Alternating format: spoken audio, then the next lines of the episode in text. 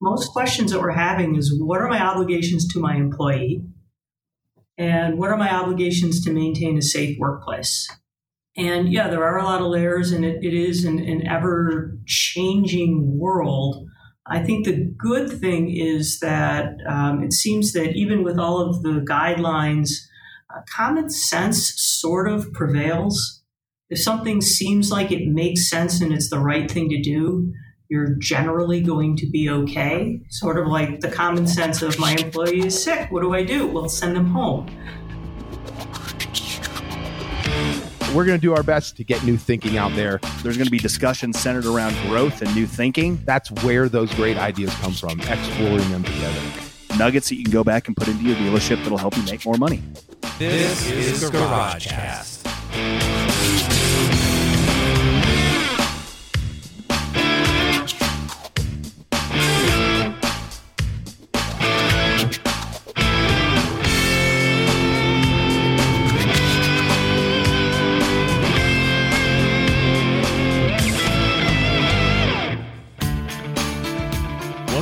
GarageCast episode number 32. On the line with me, I have my partner in crime, Sam Dantzler. Sam, how you doing? Fantastic, sir. How are you, Tony? I'm doing wonderful. You find yourself in California today, yes? I do. I, I think our uh, our guest speakers are going to be an interesting conversation as I just flew in to Burbank Airport again since you and I were here for that last Harley meeting. So a uh, little different feeling out here in California right now as opposed to the rest of the world, I think. For everybody out there listening to the Garage Cast, this is a special episode that we put together.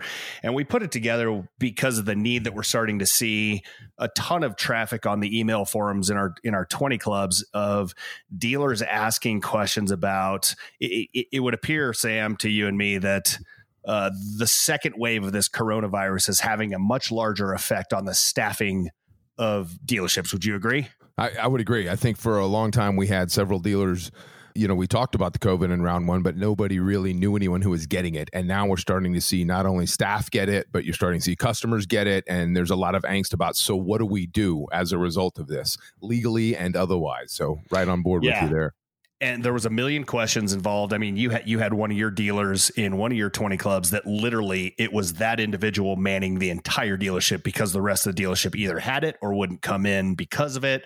I've had dealers uh, in some of my 20 clubs that were like, "Hey, I have this employee X who has it or their mother had it and what should I do?" And so quite frankly, I think there was a ton of internet lawyers out there in our group saying, hey, you should do this or don't do that. And so we decided that the best thing for us to do was to go to the source. And so with us today, um, we have some very special guests from our own law firm. We do business with a law firm called Goodspeed and Merrill, uh, based out of Greenwood Village, Colorado.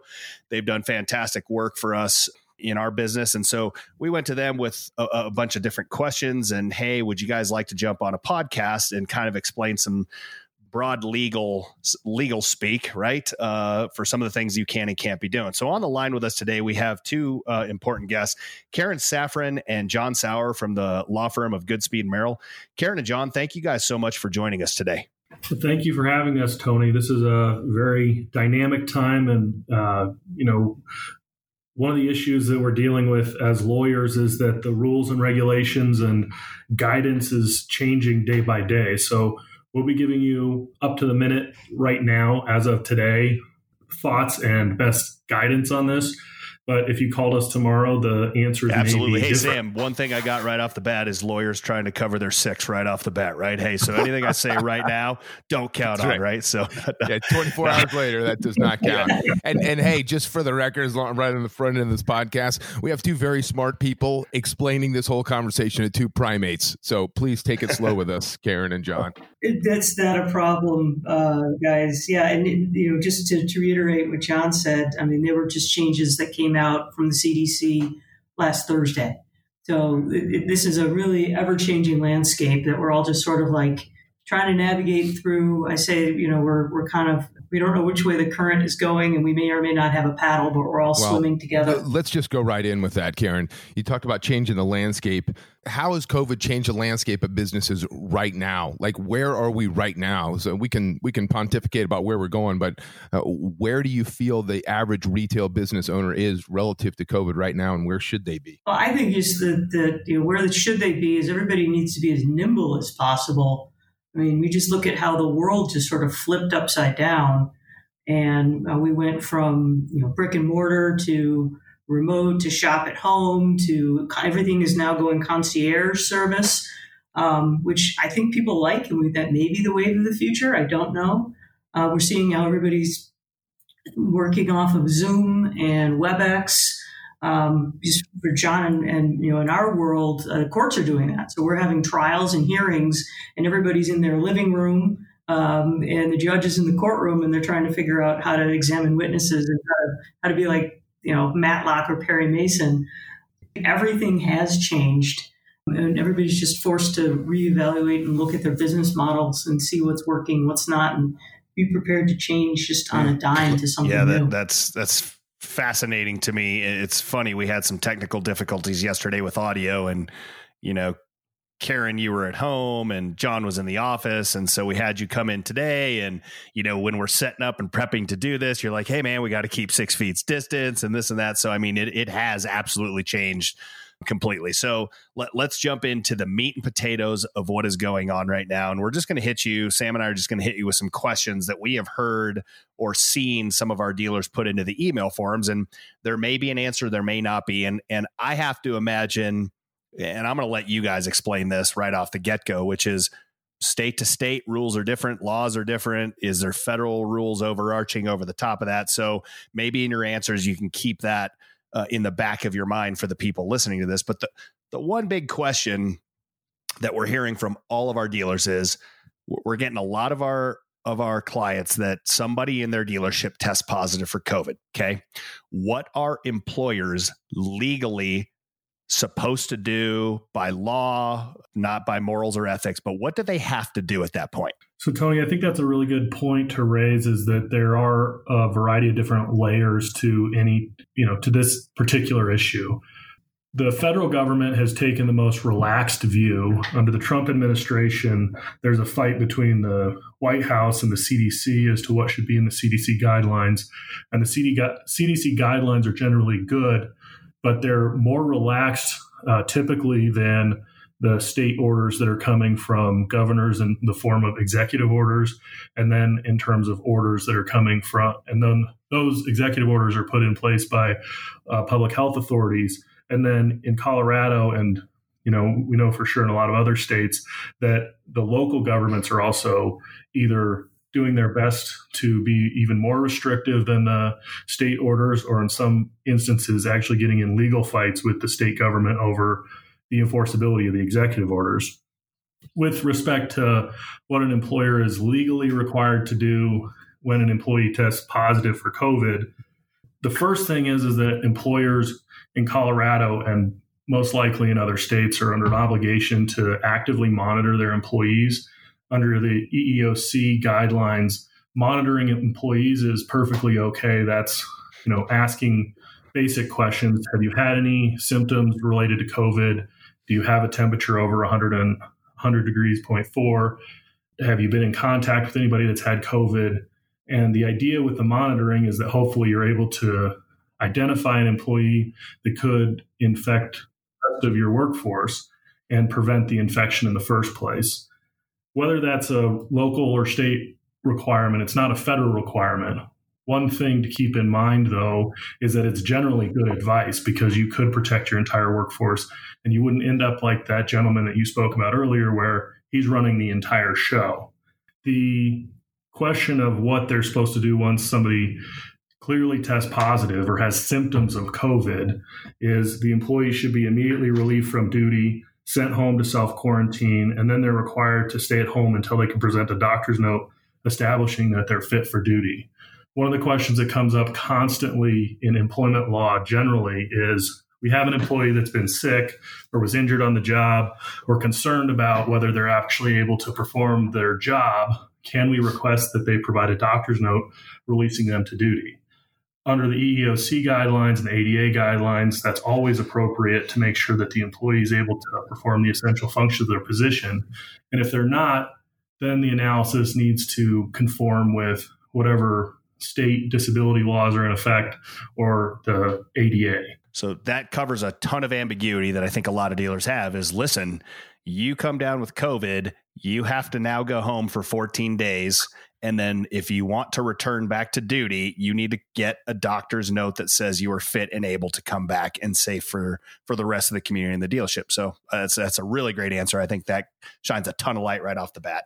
I was going to say that that's definitely yeah. definitely a best practice. I think um, because of the layers involved in in sort of in oversight, um, you you have to realize that there's really no law per se when it comes to what do I do with COVID.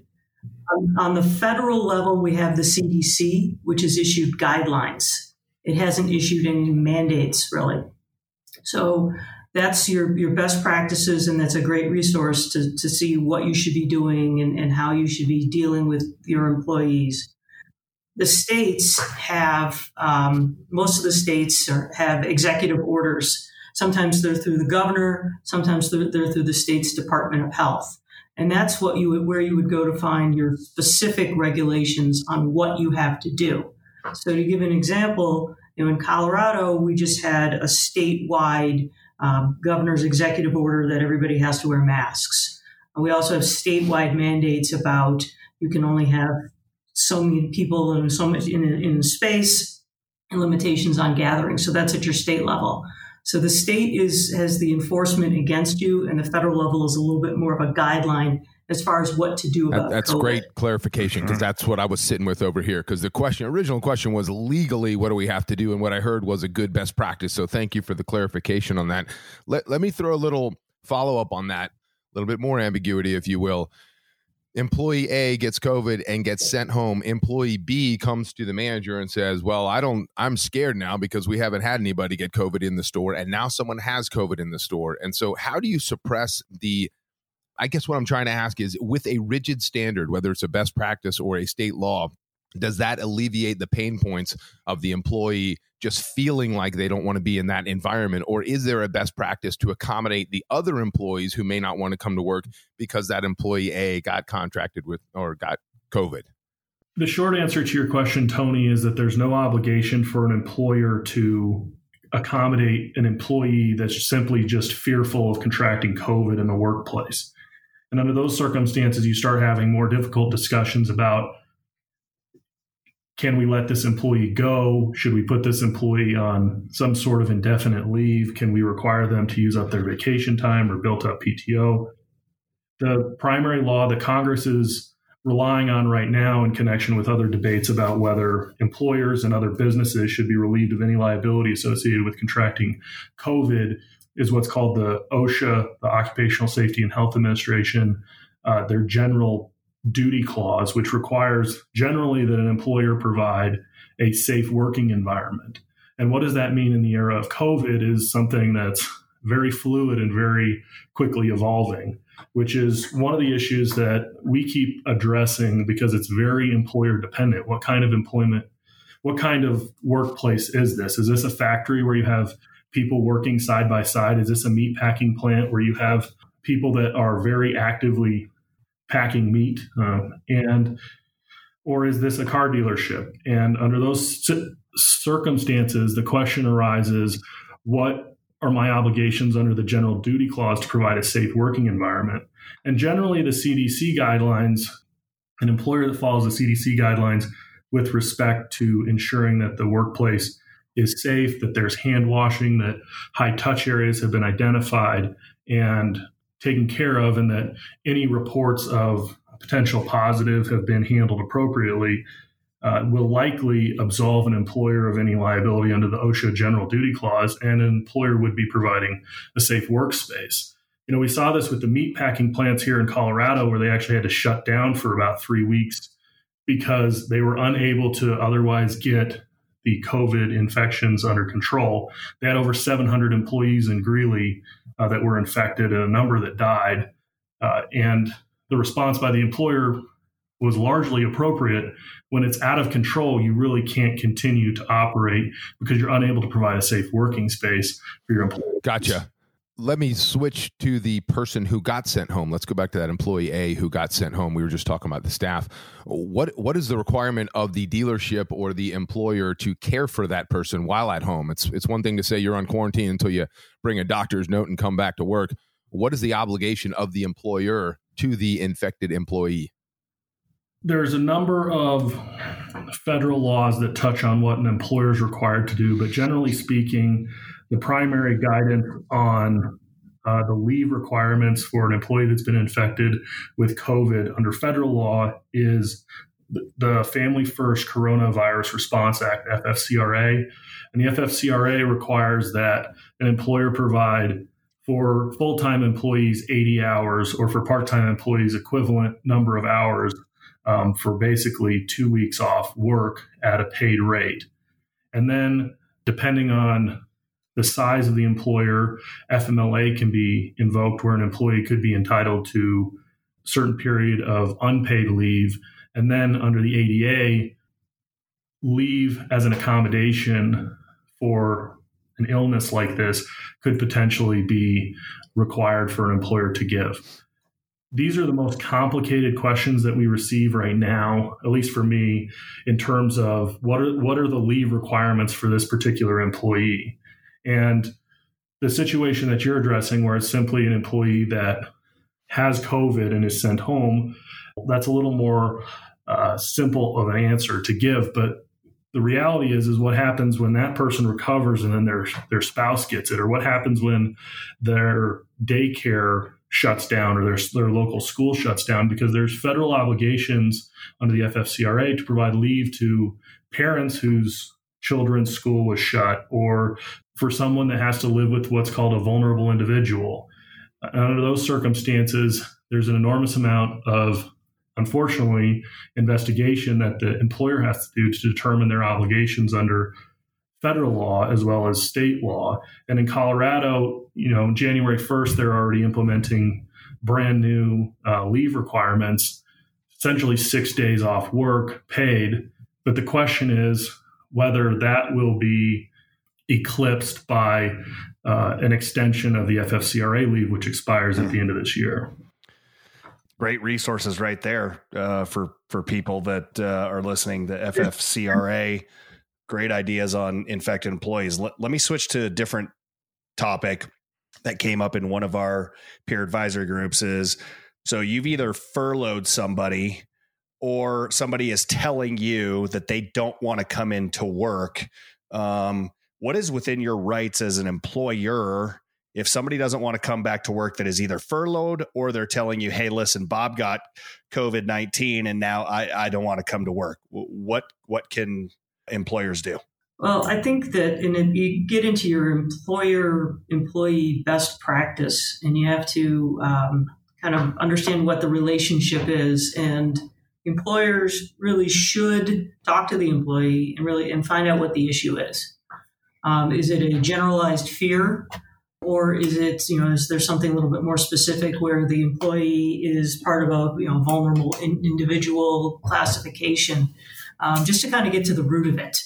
I mean the reality is is if, an employee is furloughed and you call them back and they just refuse to come back that that's that it's the employee is essentially quitting because they're not going to come back to work. You don't have a protected status by saying i'm afraid of getting covid um, but you know, as, as an employer employee is a relationship, and if it's a valued employee, sometimes the employer you know can be flexible and just work with this person and see if they want to keep them on board. If there's a way to accommodate their fear, um, but you as an employer, you're not required to say, okay, you don't have to come back because just just because you're afraid of getting COVID. Well, and and that one came up because uh, the person that Tony was referring to earlier when a particular manager in the, in his store had quit, you had several technicians that came to the table and said that they they're fearful of getting it because somebody in the store had it and what was the obligation of the employer to those people? And and I think your answer is spot on. If the employee just quits then then the employee quits. But let's talk about precautions internally uh, that the dealer can should or should legally take hand sanitizer plexiglass stickers on the floor changing areas for the clothing and accessories department, things along those lines. Are there requirements that are mandates other than just good ideas to alleviate some of the pain points or the fear for the employees that we should be looking at? I think they would have to look at first their state. to see if there are any specific mandates, because that's the only level where you would have a, a mandate coming through. Um, beyond that, you start looking at the CDC guidelines, and, and uh, they have almost for every industry, they have a number of suggestions on things to do. A lot of it is going to just be dependent on what the workplace looks like. Um, they're saying that uh, to the extent possible, do what you can to minimize touch points. So, prop doors open, make sure that there's adequate ventilation, which is great right now because we're in the middle of the summer. But if you're in January in, in Wisconsin or, or Detroit, where I'm from originally, uh, you don't want to leave your shop doors open all the time. You can, if you're dealing with customers coming in, as we've all seen at the grocery stores, you can have plexiglass customer um, service employees i've seen they wear masks and shields um, there's just really it's a number of guidelines that really are going to depend on you know the nature of the shop um, some of them talk about splitting shifts so that you have half your workforce in at a given time. You're breaking your shifts up just to minimize the number of people that might be on at any given time. Gotcha. So, if an employee believes that they uh, that they contracted the virus at work, is there any liability placed on the business for making employees work? And and I know making employees work may not be the correct way to state it. Is everybody has an option to not work, but is there any legalities that could befall the the employer for having people come to work and they contract it from what they think is a workplace? To give you one of the favorite lawyers' answers, mm-hmm. it depends. You know, there, there, are some requirements that uh, that the CDC has and your, your local government probably has. So if you have your employee comes down with COVID, there's a first recommendation is to the extent possible, kind of close off the area where that employee mm-hmm. was working for 24 hours and then clean it. And the reason is, I think, to just let whatever residual virus particles, you know, let them degrade a little bit more before you go in and clean it. Any employee who is in close contact with the employee who tested positive should be sent home also and asked to quarantine for uh, for 14 days. You know, that's that's the quick thing with what what you have to do and then obviously you know deep clean wherever the employee was working or where whatever they were touching. The, the reality is that it's hard to establish unless you have like john was describing with like the meat packing plants where you have these you know, hundreds of employees getting sick and they were able to say yeah they were getting sick because they were at work. Um, it's hard to establish that the employee got sick because the employee was at work because you know in our daily lives how many people do we just randomly encounter so there's there's not immediately going to be a liability to the employer. I think as long as the employer is taking reasonable steps to keep the employees safe. So you're talking about having hand sanitizer, encouraging hand washing, keeping people apart, and, and taking reasonable steps. The employer is more than likely going to be okay and not going to have to worry about OSHA liability for having an unsafe workplace. One thing I'd add to this is that in Colorado, we have what's called the exclusive remedy to a workplace injury, and that's workers' comp. It's a very strong legal principle that if you're injured on the job here in Colorado, your only remedy against your employer is through the workers' comp. And there's actually some statutes within the Workers' Comp Act that touch on uh, catching an infectious disease at work and what proof is required to establish that employee is entitled to workers' comp benefits under that regime. Uh, there are states that do not have workers' comp as an exclusive remedy and may have other exceptions to that law. So it's something to educate yourself on in terms of how does workers' comp interplay with this.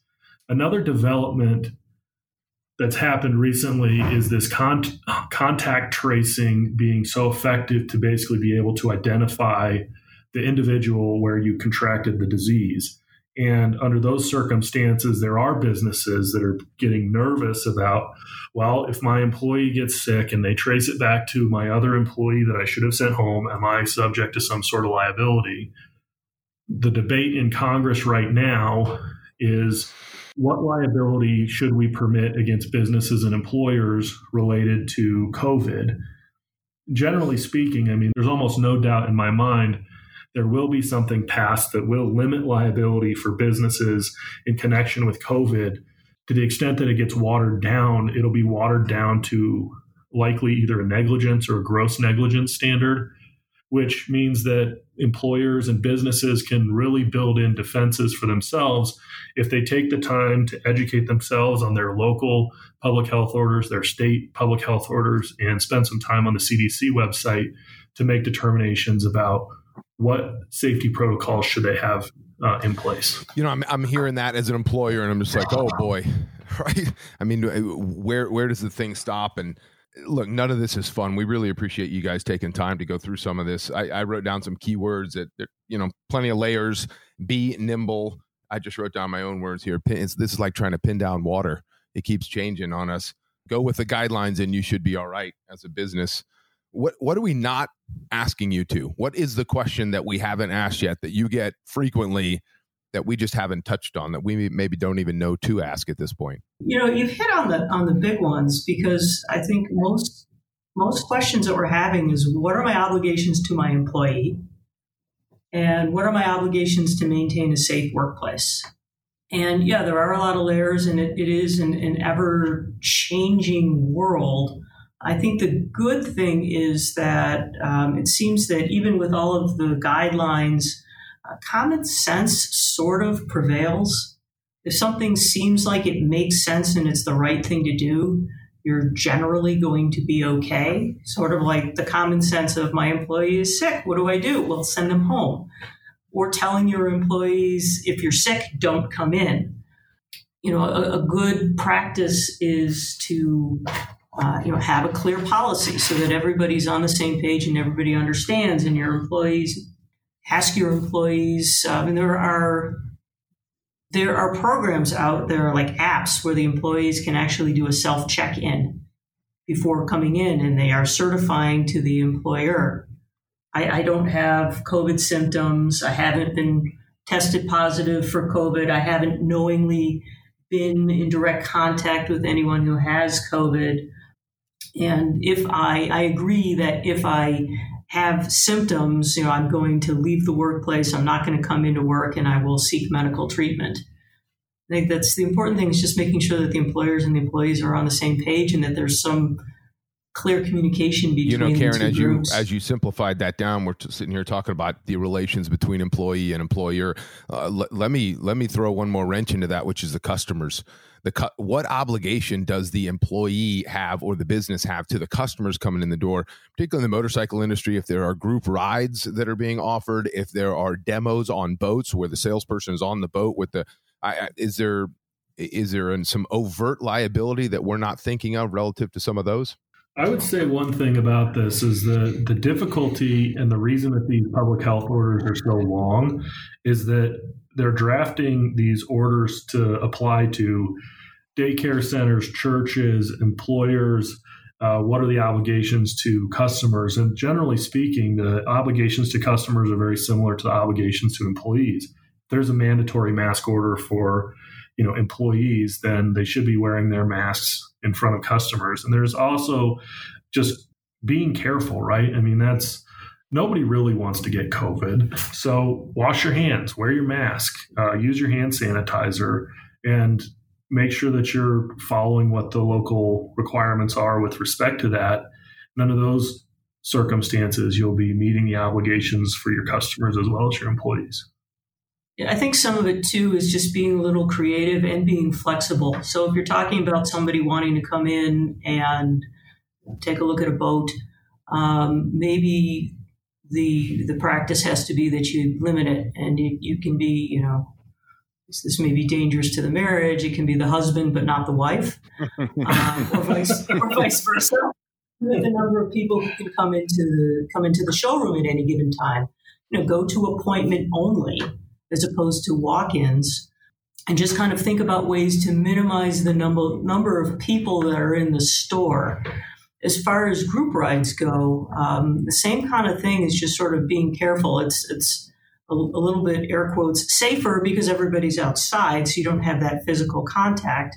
Uh, but maybe you think about limiting the size of the group for the ride for the time um, just to kind of keep have keep from having these large gatherings of people, or you know, you sort of minimize how where it's starting. You don't have a gathering at the beginning, just everybody just kind of hits the road and goes and spends less time hanging out together. Yeah. That's fantastic stuff, man. This is uh, all really helpful to any employer out there. To finish up, we have dealers uh, all throughout the United States, in every single state in the country, and into Canada and some in Mexico. But for those uh, that are in the U.S., where can our clients go to get more information from you guys? Well, the CDC website's a great um, resource, and then your local state government's going to have a its own executive orders, and then it'll have its public health orders online. And typically, those public health orders carry the same weight as law. You can also contact us. Uh, my email address is jsauer at goodspeedmerrill.com. That's G O O D S P E E D M E R R I L L dot com. And Karen's is K Safran, S A F R A N, at goodspeedmerrill.com. Okay, wonderful. Hey, gang out there, you guys both got the email addresses. If you want to get in touch with uh, Karen or John, get some information that they may have or spend some time with them, please hit them up and get in touch. They would love to hear from you guys again, this was an episode that Sam and I felt needed to come out and needed to come out right now with the second surge in COVID cases. Karen and John, thank you guys so much for your time. We appreciate it. Please don't send us a bill because we're we're over the free mark. I know with our legal team, so let's not do that. But we're friends. Hey, gang out there, uh, this has been episode 32 for Sam Dantzler. I appreciate you guys tuning in. I hope this all helped. Thank you, guys. Thanks, everyone.